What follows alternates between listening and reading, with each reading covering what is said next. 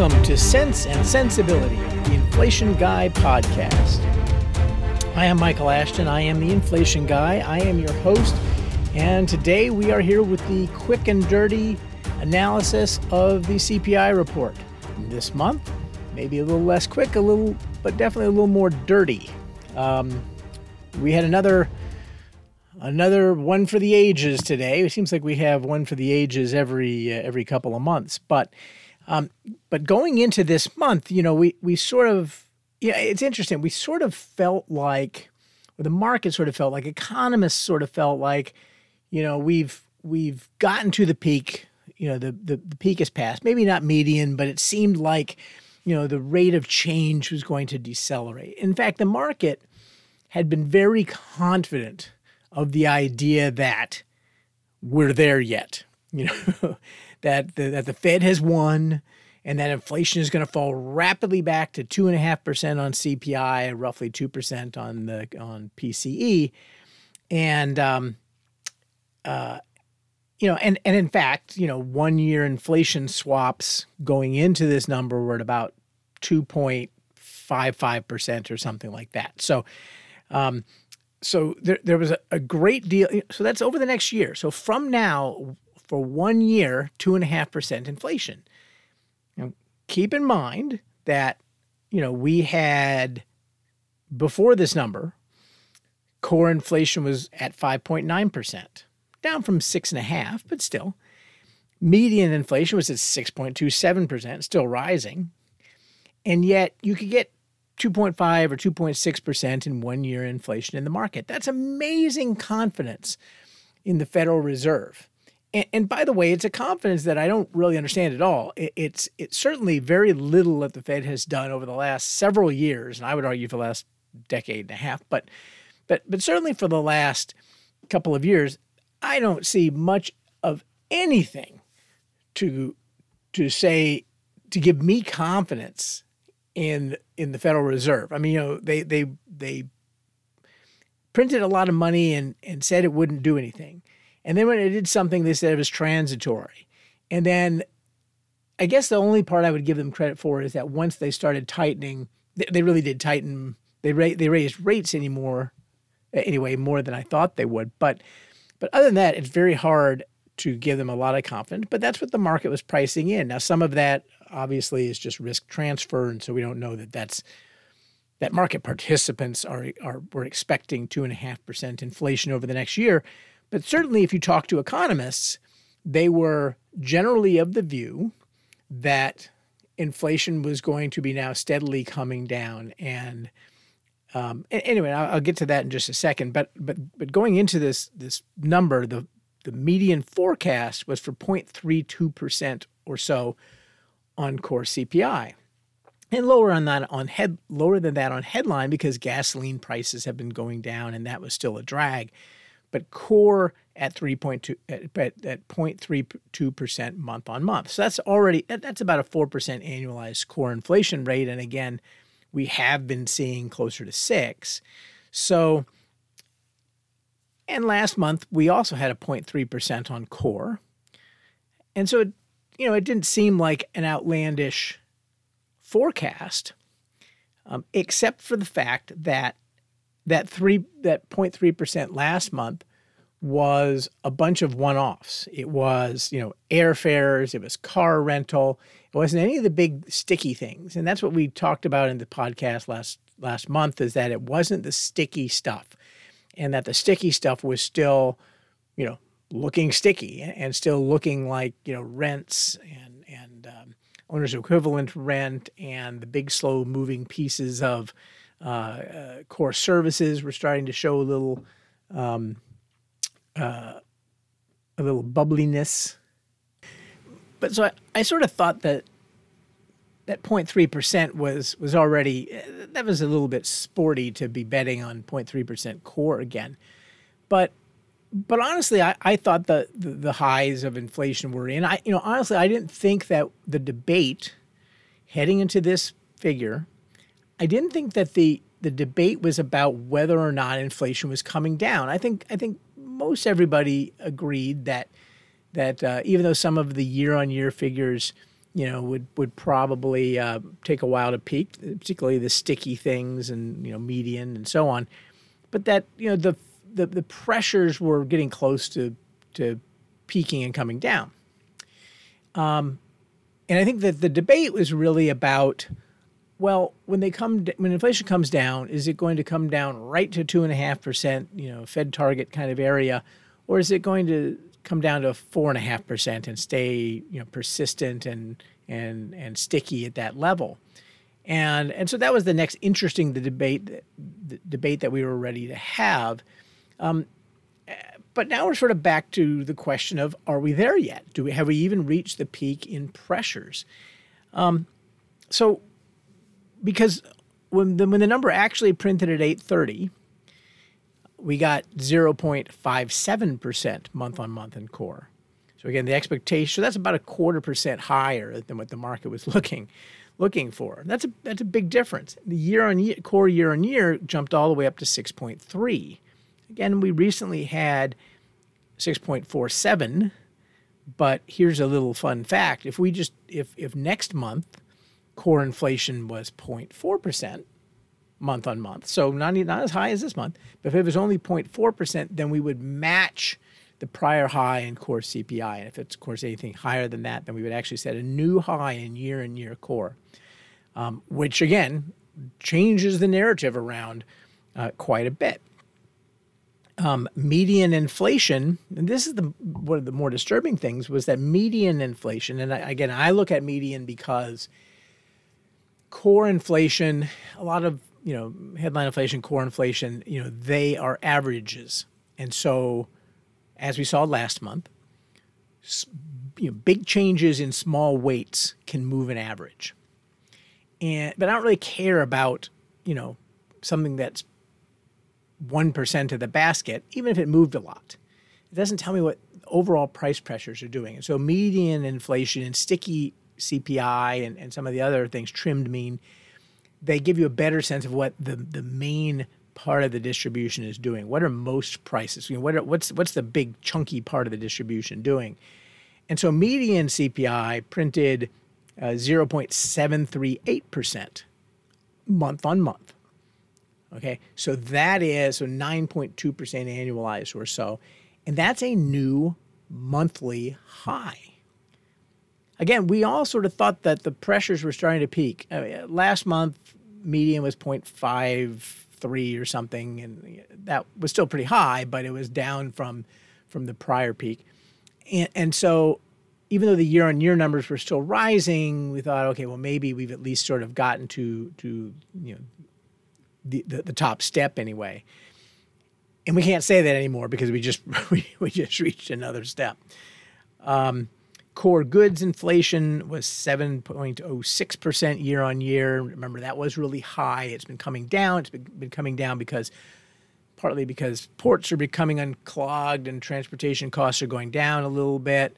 Um, uh, but also because the dollar has been really strong and that tends to put downward pressure on core goods. It actually was slightly higher this month than last month, uh, year on year. Um, mainly because new cars was was sort of a surprise on the upside. Um, core services rose to 6.07. So we have core goods 7.06, core services 6.07. So they appear to be meeting somewhere in the middle at six and a half. That's not where you wanted them to come together. Uh, so again, everything every, everything we're saying sounds like six something, and that's not where the market was. Uh, we have primary rents, 6.74% year on year, and owner's equivalent up to seven, uh, 6.3. Um, and those are month on month numbers of, of better than 0.7%. So again, you know, nine or 10% rate of increase in, in, uh, in rents. Um, again, another one of the things which was sort of disturbing because we, we've known the rent story. And so there was, there was a, a debate, you know, are rent's going to peak in first quarter of next year or the fourth quarter of this year or the second quarter? You know when, when are they going to peak and where are they going to peak?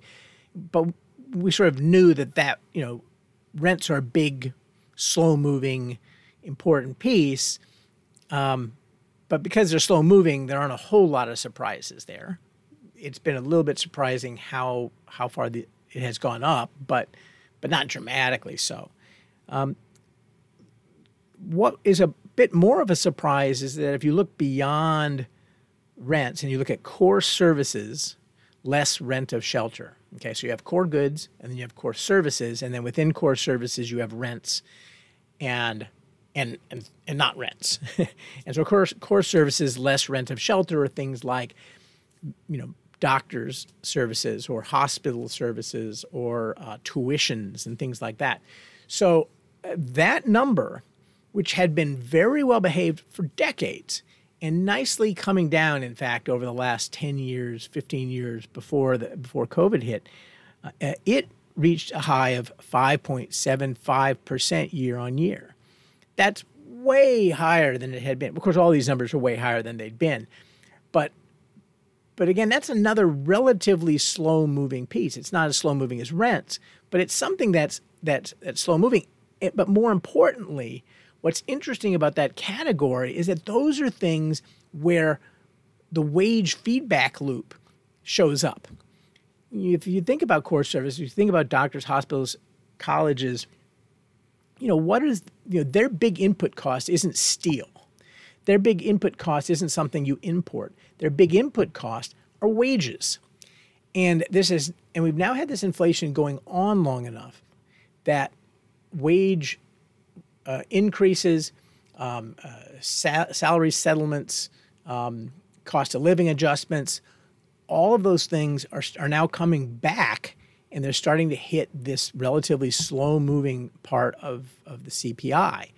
And so, if you wanted to look for wage, a wage price spiral, and, and I think that term is overused. We haven't seen it in forever, and it's anyway, it's kind of weird. But if you if you wanted to look at part of the CPI where you would find a wage price spiral, this is it. So let's think about think about colleges.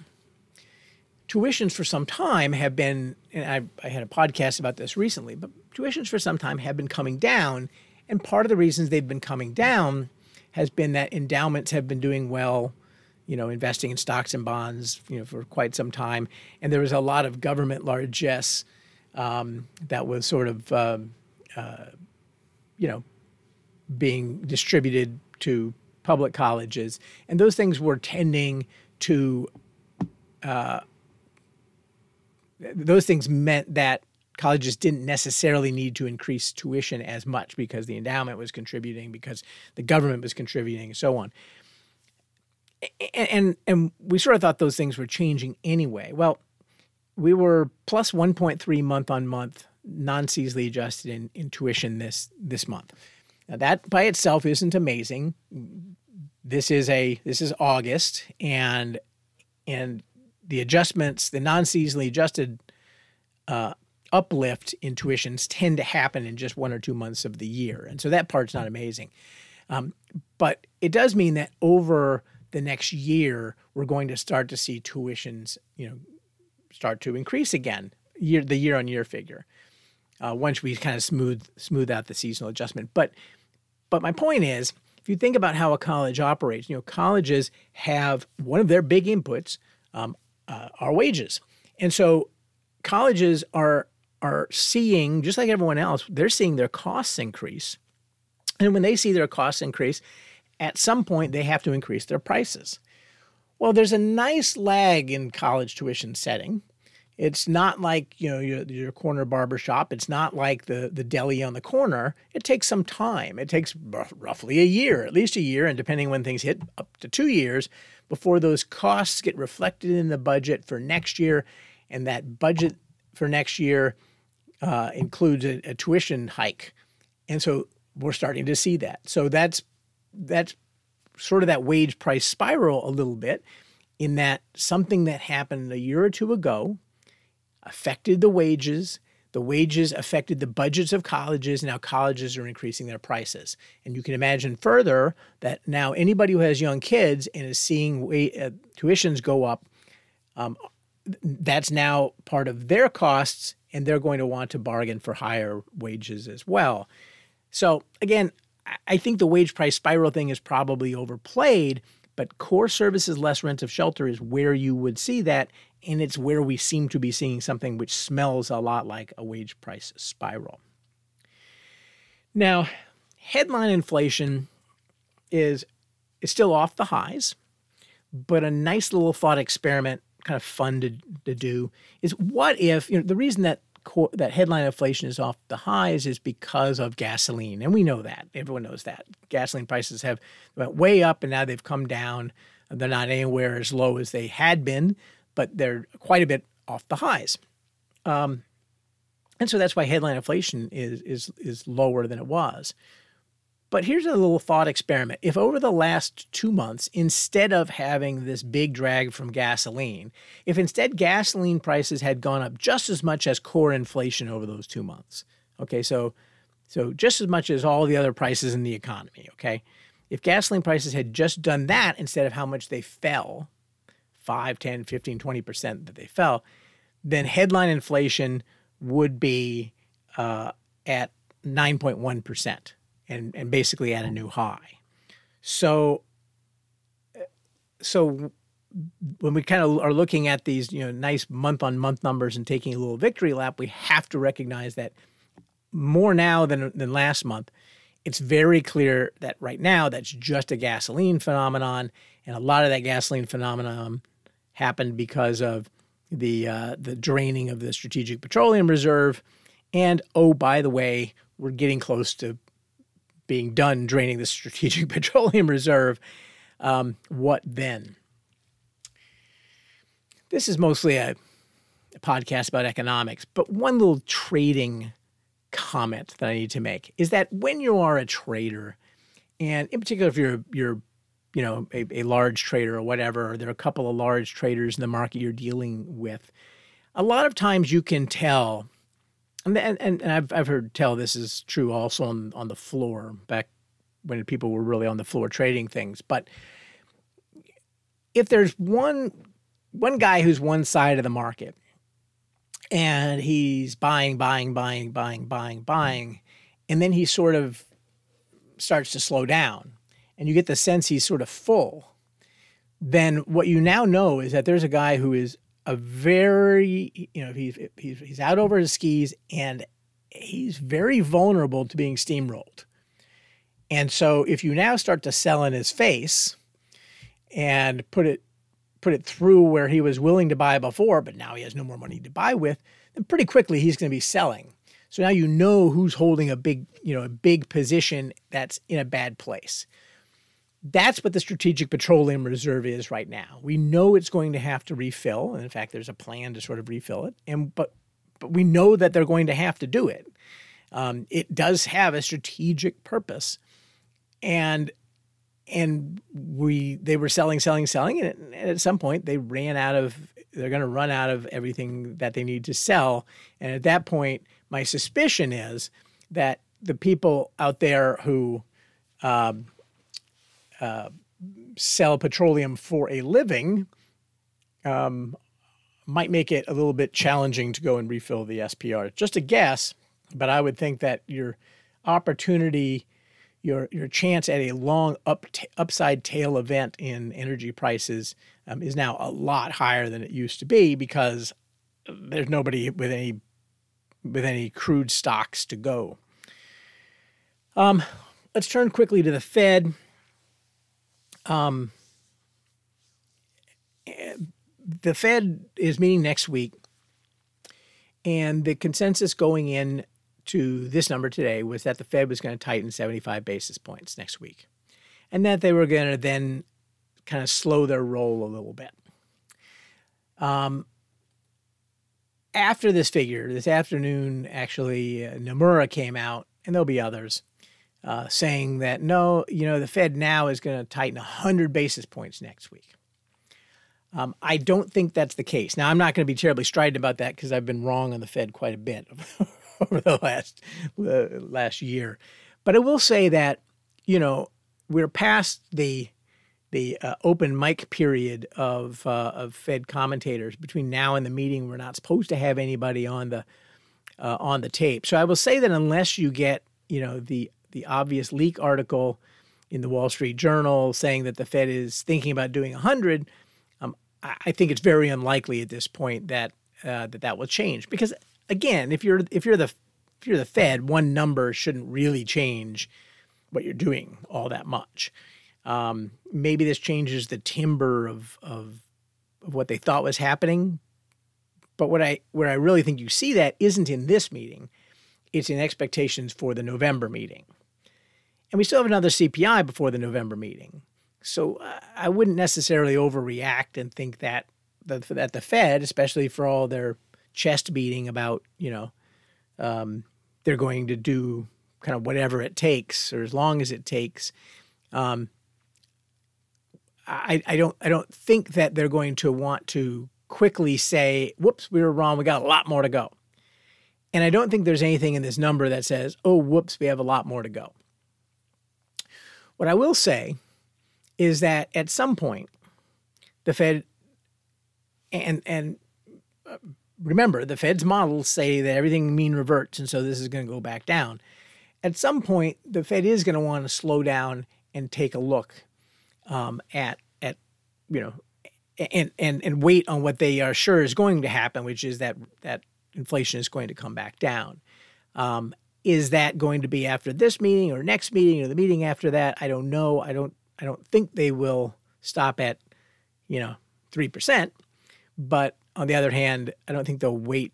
They'll, I don't think they'll get to five percent before they decide to to slow down and take a pause. So um, the other thing, though, is that at some point they need to to look at what's happening and really think about what's happening and rather get away from the models a little bit. If there's a wage price spiral here, you're not really going to help it by by hiking rates. Um, eh, you know, a lot of what you're doing is a lot of what's happening to the price level is that we're we had a 40% increase in the money supply and we had a 15% increase in prices and at some point those those have to come more back into line that, that prices you know should eventually go up quite a bit higher than they already are. I thought that would happen over time. I thought we'd have sticky inflation around 5% or high fours low fives whatever and that it would take a couple of years but we would eventually get up there. Um, this might end up happening faster than that. Uh, but what the Fed does need to do is try to drain liquidity faster, try to shrink its balance sheet faster than it's doing. And the problem with that is that even the tiny bit of balance sheet reduction they've done so far has started to lead to much less liquidity in the markets. And so the risk is that they may not be able to do the right thing, which is to really decrease the size of the balance sheet uh, substantially. So the Fed is kind of not in a great place right now. They they put themselves there, and and they have got to be very confused because every prediction their models have made has been wrong. But I think they still believe that neutral on an interest rates uh, basis, you know, is around is in the threes. I don't think they believe that 5% is neutral. And, and so I think that as they tighten here, they're going to be increasingly sensitive to poor market reactions. Because what they really don't want to do, and they say they don't mind if they cause a recession, and maybe that's true. If they're if they're wise, then they understand that a recession um, is more ephemeral than than an inflation accident. But but what they definitely care about very deeply is is that markets remain orderly and that if stocks are going to decline that they decline slow and gently and the interest rates go up slowly and gently. Um, if they if those things if there's a if the decline in liquidity starts to lead to really sloppy market performance um, and and i will say that right now as i'm saying this the uh, the stock market, you know, the, the Dow is down almost a thousand points, and, and you know that's not. We've had a couple of those. That's not terribly sloppy yet, but but if you have a couple of those, it's going to it that will make that will be something that makes the Fed slow down a little bit because then you really do have to say, well, are, you know, is this like are we going to cause more problems by by shrinking liquidity and raising rates than we're solving um, well, we're going to cause more short run problems than we're solving in the long run. That's I, I wouldn't want to be in their position. Um, the last thing I want to say before before calling it a day here is that, um, and I've mentioned this before, but I, I, I I continue to think that there is a big mistake being made by politicians here. And, and I don't know that it's very easy to get out of this mistake because it's a mistake that they made previously in, in, in terms of communicating. What we have heard lots of people say um, is that inflation was going to go back down. And that was their communication. Um, inflation is going to go back down. And and we as economists and traders and investors know that what they mean is inflation's at eight, inflation is going to go back down to two. What the average person out there hears is, oh, inflation is going to go back to normal. What you're saying is prices will go back to what I thought the normal prices were. And that's not what's going to happen. Prices are not going to go back to the old prices. Even if inflation goes back to 2.5%, your haircut is not going to go back to what it used to cost. And unfortunately, that's what the vast majority of people who hear that phrase, inflation is going to go back to normal, they're thinking prices. That communication has been done incredibly poorly, and it's going to it's going to come a cropper, and it's going to be it's. I, I think that's going to have electoral electoral consequences. Anyway, that's all for today's podcast. Um, I will say that if you want to have any of this, I'm, I'm doing this in the afternoon um, of the CPI day. If you want to, a lot of this stuff I'm doing in real time on CPI morning, and and the way you can get that information is if you go to inflationguy.blog and go to the shop, the store, and and uh, and you can buy access to my private Twitter feed where all this stuff is happening in real time. And so the first, you know, 10, 20, 30 minutes after CPI, I'm I'm uh, you know doing all this analysis and putting it out there and, and telling you what I think about things.